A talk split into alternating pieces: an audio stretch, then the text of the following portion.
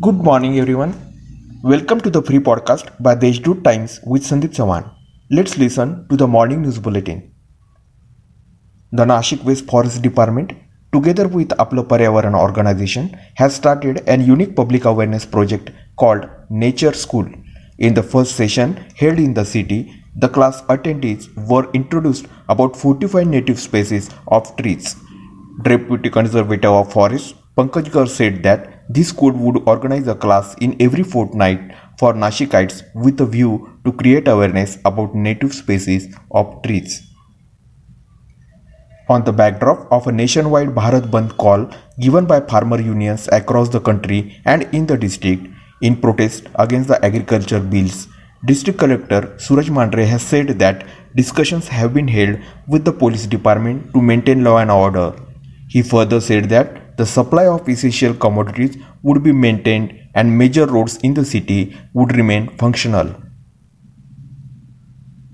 The online general body meeting of Nashik Municipal Corporation witnessed uproar over water issue. The corporators demanded to address their issue of irregular water supply in New Nashik division. Accordingly, the mayor has convened a special meeting today at Ramayan Bungalow to discuss how to restore water supply.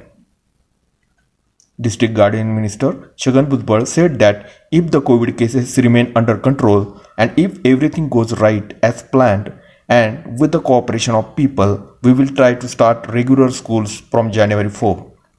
He said that corona crisis cannot be stopped without the cooperation of people. Use of masks is parallel to vaccine until a vaccine arrives, the minister said. District Collector Suraj Mandhare has appealed to all the sections of the society to make substantial contribution towards the Armed Forces Flag Day fundraising program. The funds raised are used for the welfare of the disabled, widows, armed forces personnel and their families.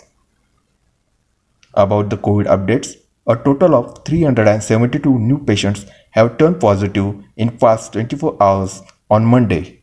With this, the pandemic tally of the district has mounted to 1,03,560. The district recovery rate is stagnant around 95%. That's all for today's important news.